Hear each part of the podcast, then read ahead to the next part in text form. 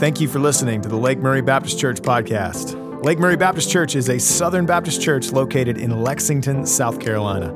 My name is David Sons, and I serve as the family and discipleship pastor here at the church, as well as the host of this podcast.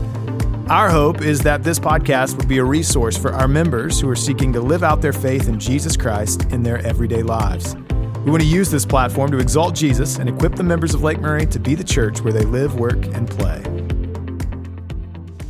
Welcome to this episode of the Lake Murray Baptist Church podcast. Thanks for listening. My guest today is Dr. Danny Nicholson. He is the president of Connie Maxwell Children's Home in Greenwood, South Carolina. For over 100 years, Connie Maxwell Children's Home has provided hope for South Carolina children and families in need. Established in 1892 as a ministry of the South Carolina Baptist Convention, Connie Maxwell has served over 17,000 children in its long history. Dr. Nicholson came to Connie Maxwell in 2017 after serving in a number of university advancement positions in colleges and universities across the Southeast. Lake Murray has been blessed to be a longtime partner of Connie Maxwell Children's Home, and it's a joy to have her president on the podcast. Dr. Nicholson, thanks for your time. Oh, thanks so much. Glad to be with you and excited to talk about Connie Maxwell. And thank you for Lake Murray's continuous support through the years. Uh, you guys have been so devoted to children and Connie Maxwell, so it's, it's really a privilege to be with you. Well, we're excited that you're here. I mentioned this in the opening, but really as we begin, I, I know several of our folks are, just through our partnership with Connie Maxwell, are familiar with uh, kind of the history and mission of Connie Maxwell. But but some of our listeners who are newer to the church or maybe new to the podcast might not know the history. And so as we begin, could you maybe talk about some of the history and mission of Connie Maxwell and then your role as her president? Yeah, it's a it's a wonderfully deep and rich history. The um, so the story that goes with our name. So many times people say, "Well, what in the world? What is Connie Maxwell? Is that a person or mm-hmm. a place?" And so it always unfolds into as a seven year old little girl who died uh, of scarlet fever. Uh, her daddy was Dr. J.C. Maxwell uh, from Greenwood, and uh, he was ravished and and just really uh, torn by her passing.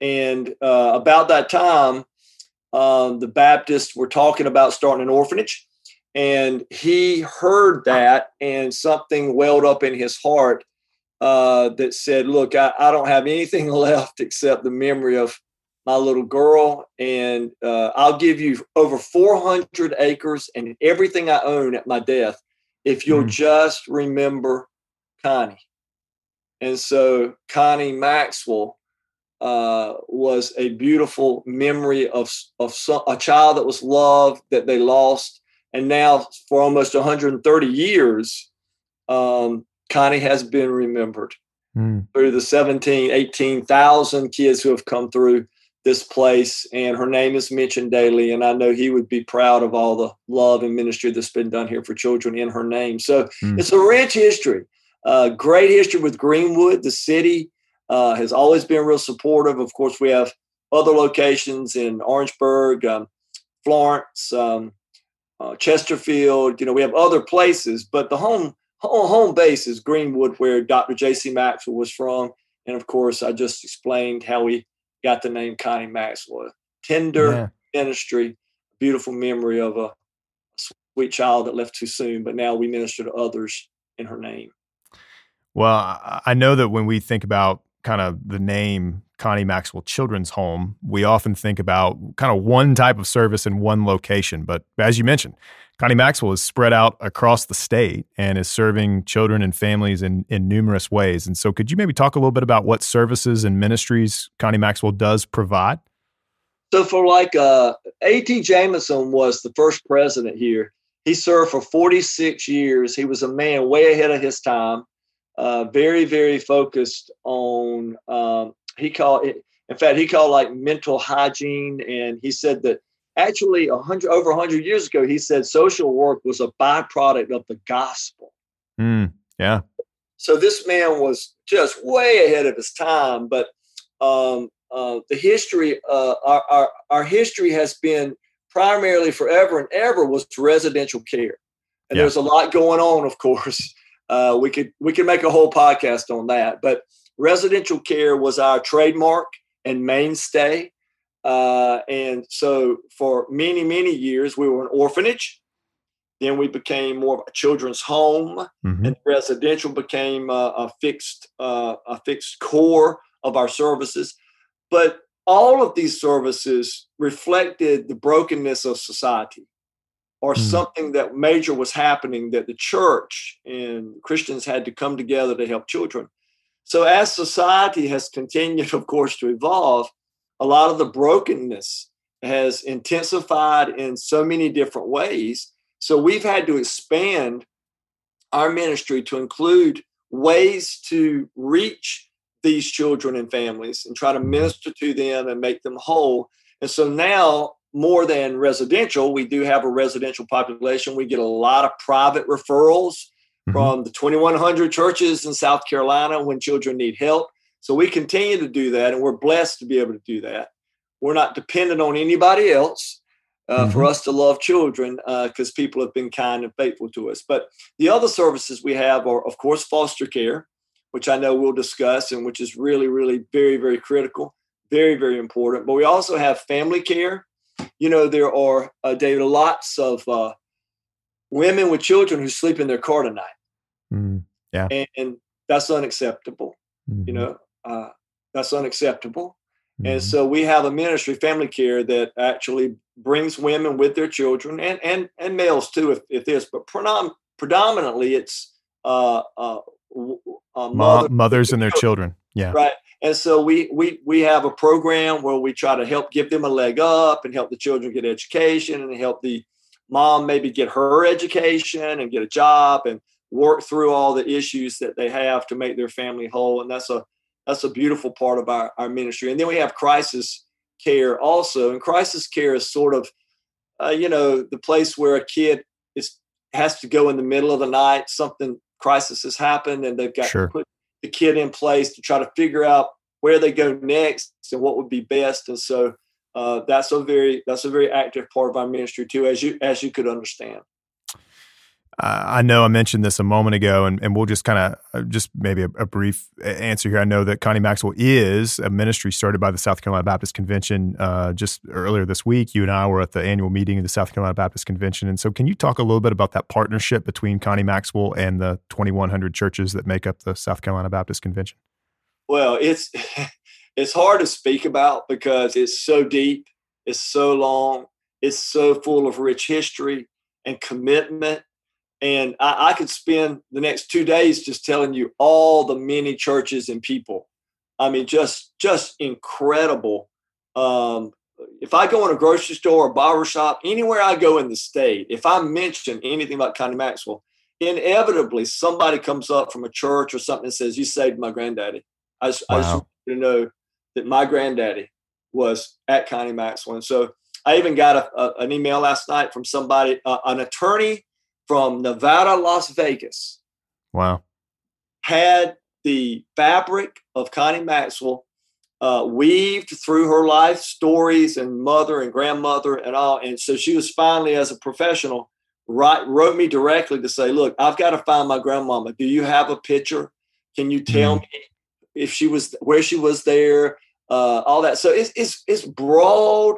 And, and so the Southern Baptist Convention uh, is our family. I mean, yeah. is is the support and um, all the things that that that are part of our history and a part of us being able to continue to do what we do. And so, uh, Gary Hollingsworth has been a wonderful, wonderful support leader, a person who cares deeply about this. We spend a good bit of time together.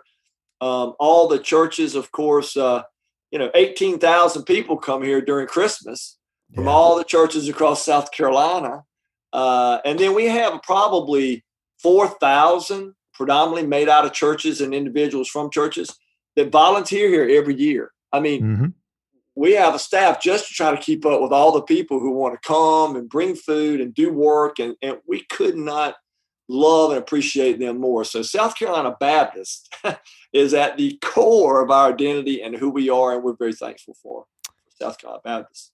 You know, one of the things you mentioned was just over, I think, what is it, 127, 128 years of the Connie Maxwell Children's Home's history. How many stories, or I, guess how many people Connie Maxwell has interweaved into their story, right? And and how they've been deeply impacted, and their families have been deeply impacted by the ministry. Uh, that that Connie Maxwell's done, and and I know just from uh, reading a little bit about you and and uh, on, on the Connie Maxwell website, I know that adoption is a part of your own personal story, and I'm sure that that plays a major role in your desire uh, to kind of lead our state convention or to lead Connie Maxwell in these efforts. And uh, when we think about orphan care and uh, what we see, I think, reflected in the scriptures, and I want to ask you this is is that orphan care, adoption, foster care, that this is not just the work of people who have been personally impacted by foster care or adoption themselves, but is actually the responsibility in some form or fashion of all Christians. And so, where in the scriptures do we see the responsibility for Christians to, to care for orphans? Well, if we stop long enough, most of my presentations in a or sermons in churches and stuff, I always at the end say, "Look, I'm not the only adopted one in the room. Mm, yeah, we're all adopted. That's we right. Were, we were all lost, broken, without a father, without a family, destitute, out there. Mm. And of course, uh, Jesus made it possible for us all to be adopted into a family that lasts forever. And so it's a it's a beautiful it's a beautiful thing um, when you think about. It. But it is threaded, David. It's threaded all through the gospel. And of course, uh, when I came here, I started looking at all that more and more, diving right. into the words, you know, and trying to look at it. If you go from the uh, from the front to the back, it seems like God is saying something very, very clear. Hmm. Absolutely, absolutely pointing towards the ministry for widows and orphans to find the calling of God to us for those who need us most. Mm. And so just just just just quickly, you know, in James, of course, right. the scripture we all know that God the Father accepts as pure and faultless is this to look after or, orphans and widows. Mm-hmm. So God said, He accepts, hello, accepts as pure and faultless is this to look after orphans and widows. Go mm-hmm. to Hosea in the Old Testament, for in you the fatherless find compassion. Go to. Isaiah crying out, learn to do right, seek justice, encourage the oppressed, defend the cause of the fatherless, mm-hmm. plead the case of the widow. Go to Psalms, defend the cause of the weak and fatherless, maintain the rights of the poor and oppressed. Uh, one more, Deuteronomy. He defends the cause of the fatherless and the widow and loves the alien, giving him food and clothing. So, Wow. Threaded through the scriptures, God is comparing the highest level of devotion to Him to exactly what we do at Connie Maxwell. Yeah. And that is to love the voiceless, the fatherless, to feed them, to love them, to teach them about Jesus. And so I don't think it could be any clearer um, that God thinks children, I've often said, the face of God is a child without a home. Mm, wow. Wow.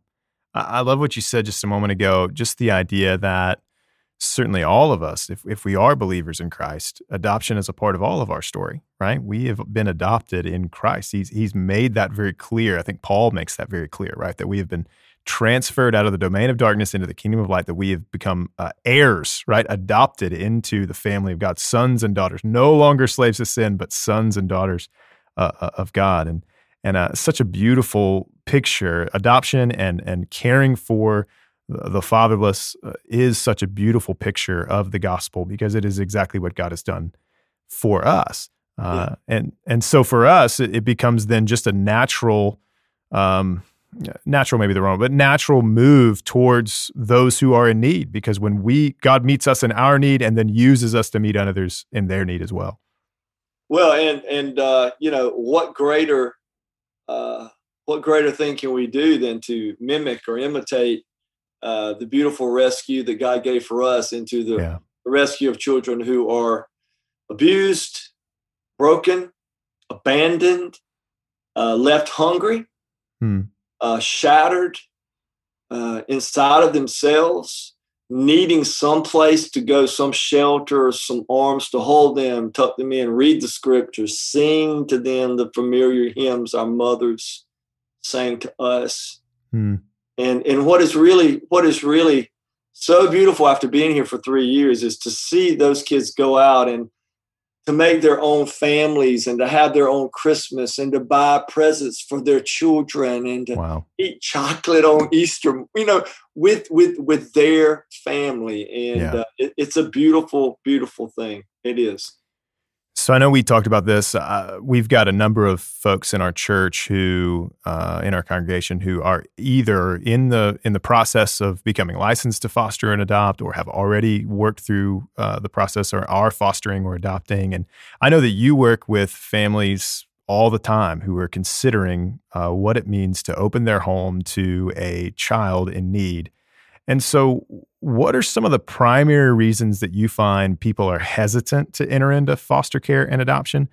And then the second part of this question would just be what are some of the benefits? Uh, we've already talked about a little bit, but what are some of the benefits to fostering or, or adopting? Well, you know, the unknown is always the scariest thing. Right.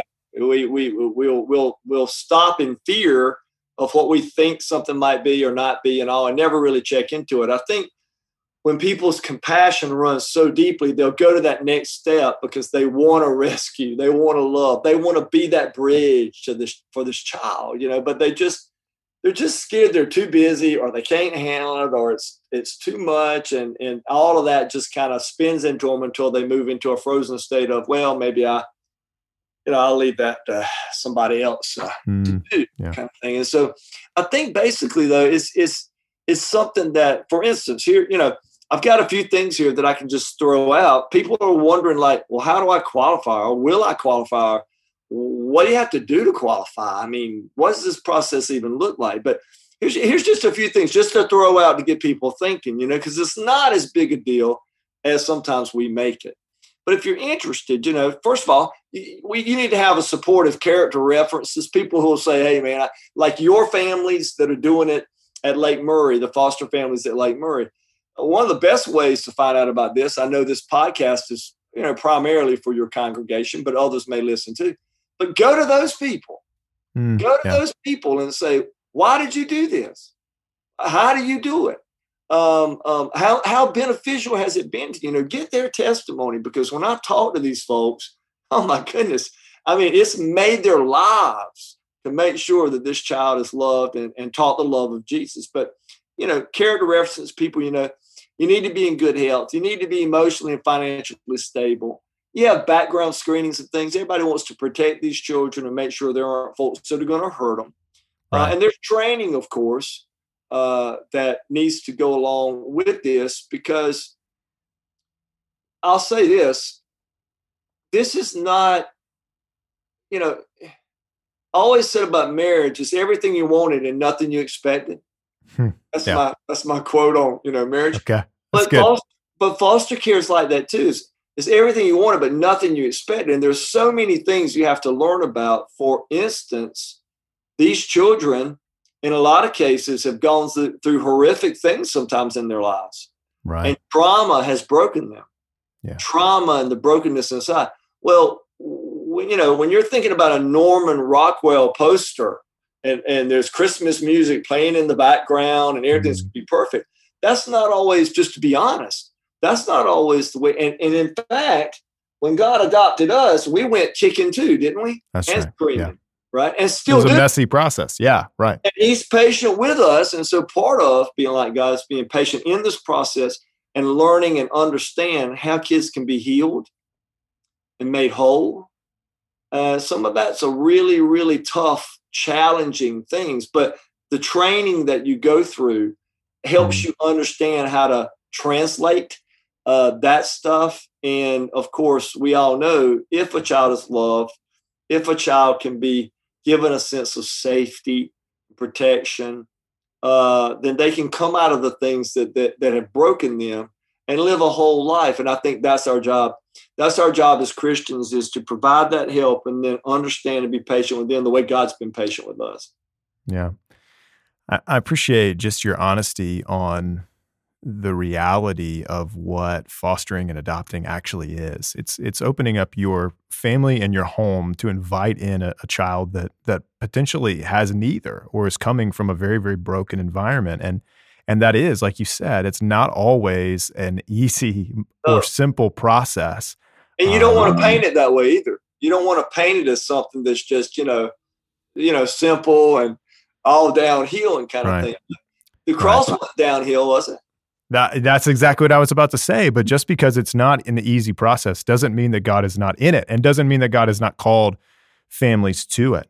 Uh, and that oftentimes in our vulnerability, in our brokenness, in this hardship, God is God is sanctifying us, and He may be saving this this child um, by placing them in a home where the gospel is not only preached and proclaimed, but is but is exemplified yes, uh, in in a mother and father and siblings who are welcoming, who are opening up their lives and homes and saying they're considering others more significant than themselves. They're saying this is going to be hard. It is going to be inconvenient. This is going to be something that is going to be messy and difficult at times, but but God has called us to it.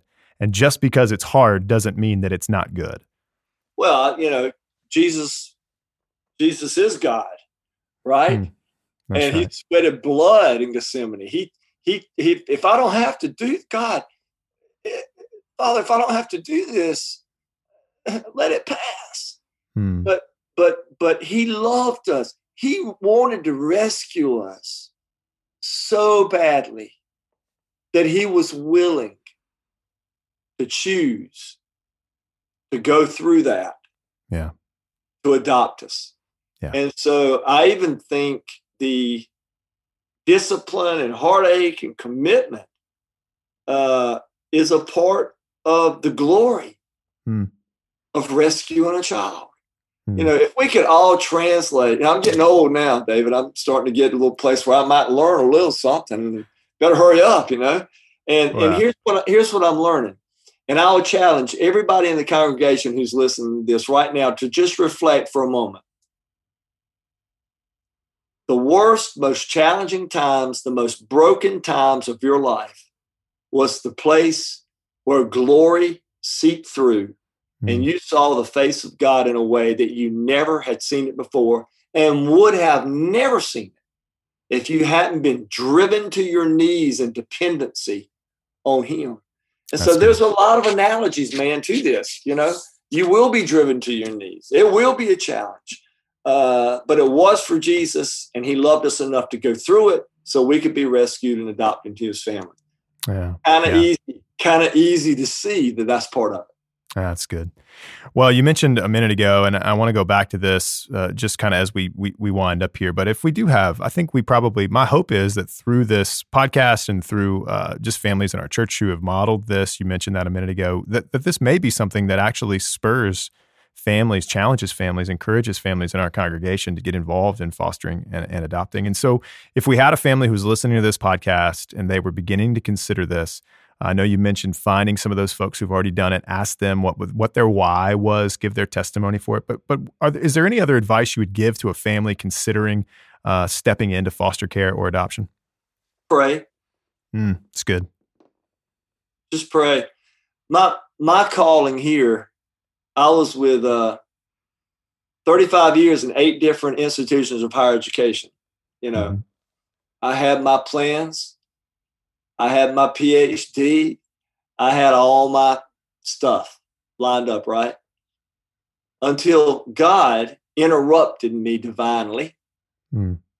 in my brokenness. He led me to finish the circle, he made sense of the circle of my life. So I was adopted in 1962 by a maintenance worker and a school teacher who brought me home and gave me a wonderful, wonderful life.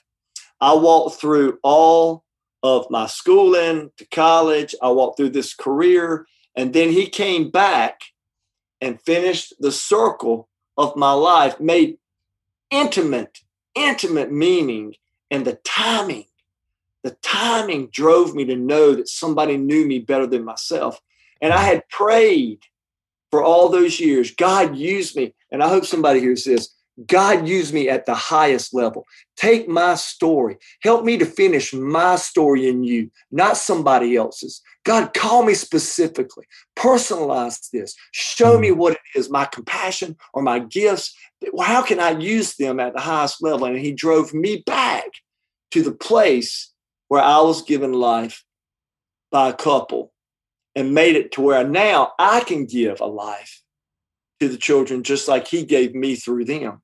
So I would say pray. I would say pray and ask God, is this my calling? Mm, Am I a nurturer? Do I love children? Am I able to, you know, just pray. And, and, and in my heart, I know for sure he drew me. He he he built the mosaic of what he wanted to do for his glory. And then it was easy for me to see after praying and spending um, a lot of time seeking what could I do to make the biggest difference in my life for Jesus. Uh, he revealed that to me, and he will reveal it to you too if you just stop and ask him to show you how to use what you've got at the highest level. And I've already said in the scriptures, this is pretty. This is a pretty high level. pretty clear, yeah. Yeah. Well, I appreciate so much just the emphasis on prayer and I do think you're you're right. That's the best advice that we can give is just to pray and seek the Lord on this and he'll bring clarity as to whether this is uh, is is the will and and regardless of of whether or not he leads us to to actually uh, fostering or adopting all of us in some form or fashion can support the work of foster care and adoption uh, and and the work of ministries like Connie Maxwell across our state. And so, staying on the theme of prayer, uh, I just wonder if you would kind of maybe close out our interview by just kind of sharing with some of our listeners how we can pray for for you and and continue to support the the ministry of Connie Maxwell. Well, we have just unfolded a strategic plan called a Decade of Dreams, hmm. and that's going to be in the next ten years. And uh, I'm asking for prayers from people. For us, you know, we've always been great totally great at loving children and nurturing them and teaching them about Christ and all. But I, I feel like in our leadership team and others around us feel like he's leading us to a deeper understanding of healing hmm. and brokenness of children. You know, we know so Jesus is the source, of course, of of all healing.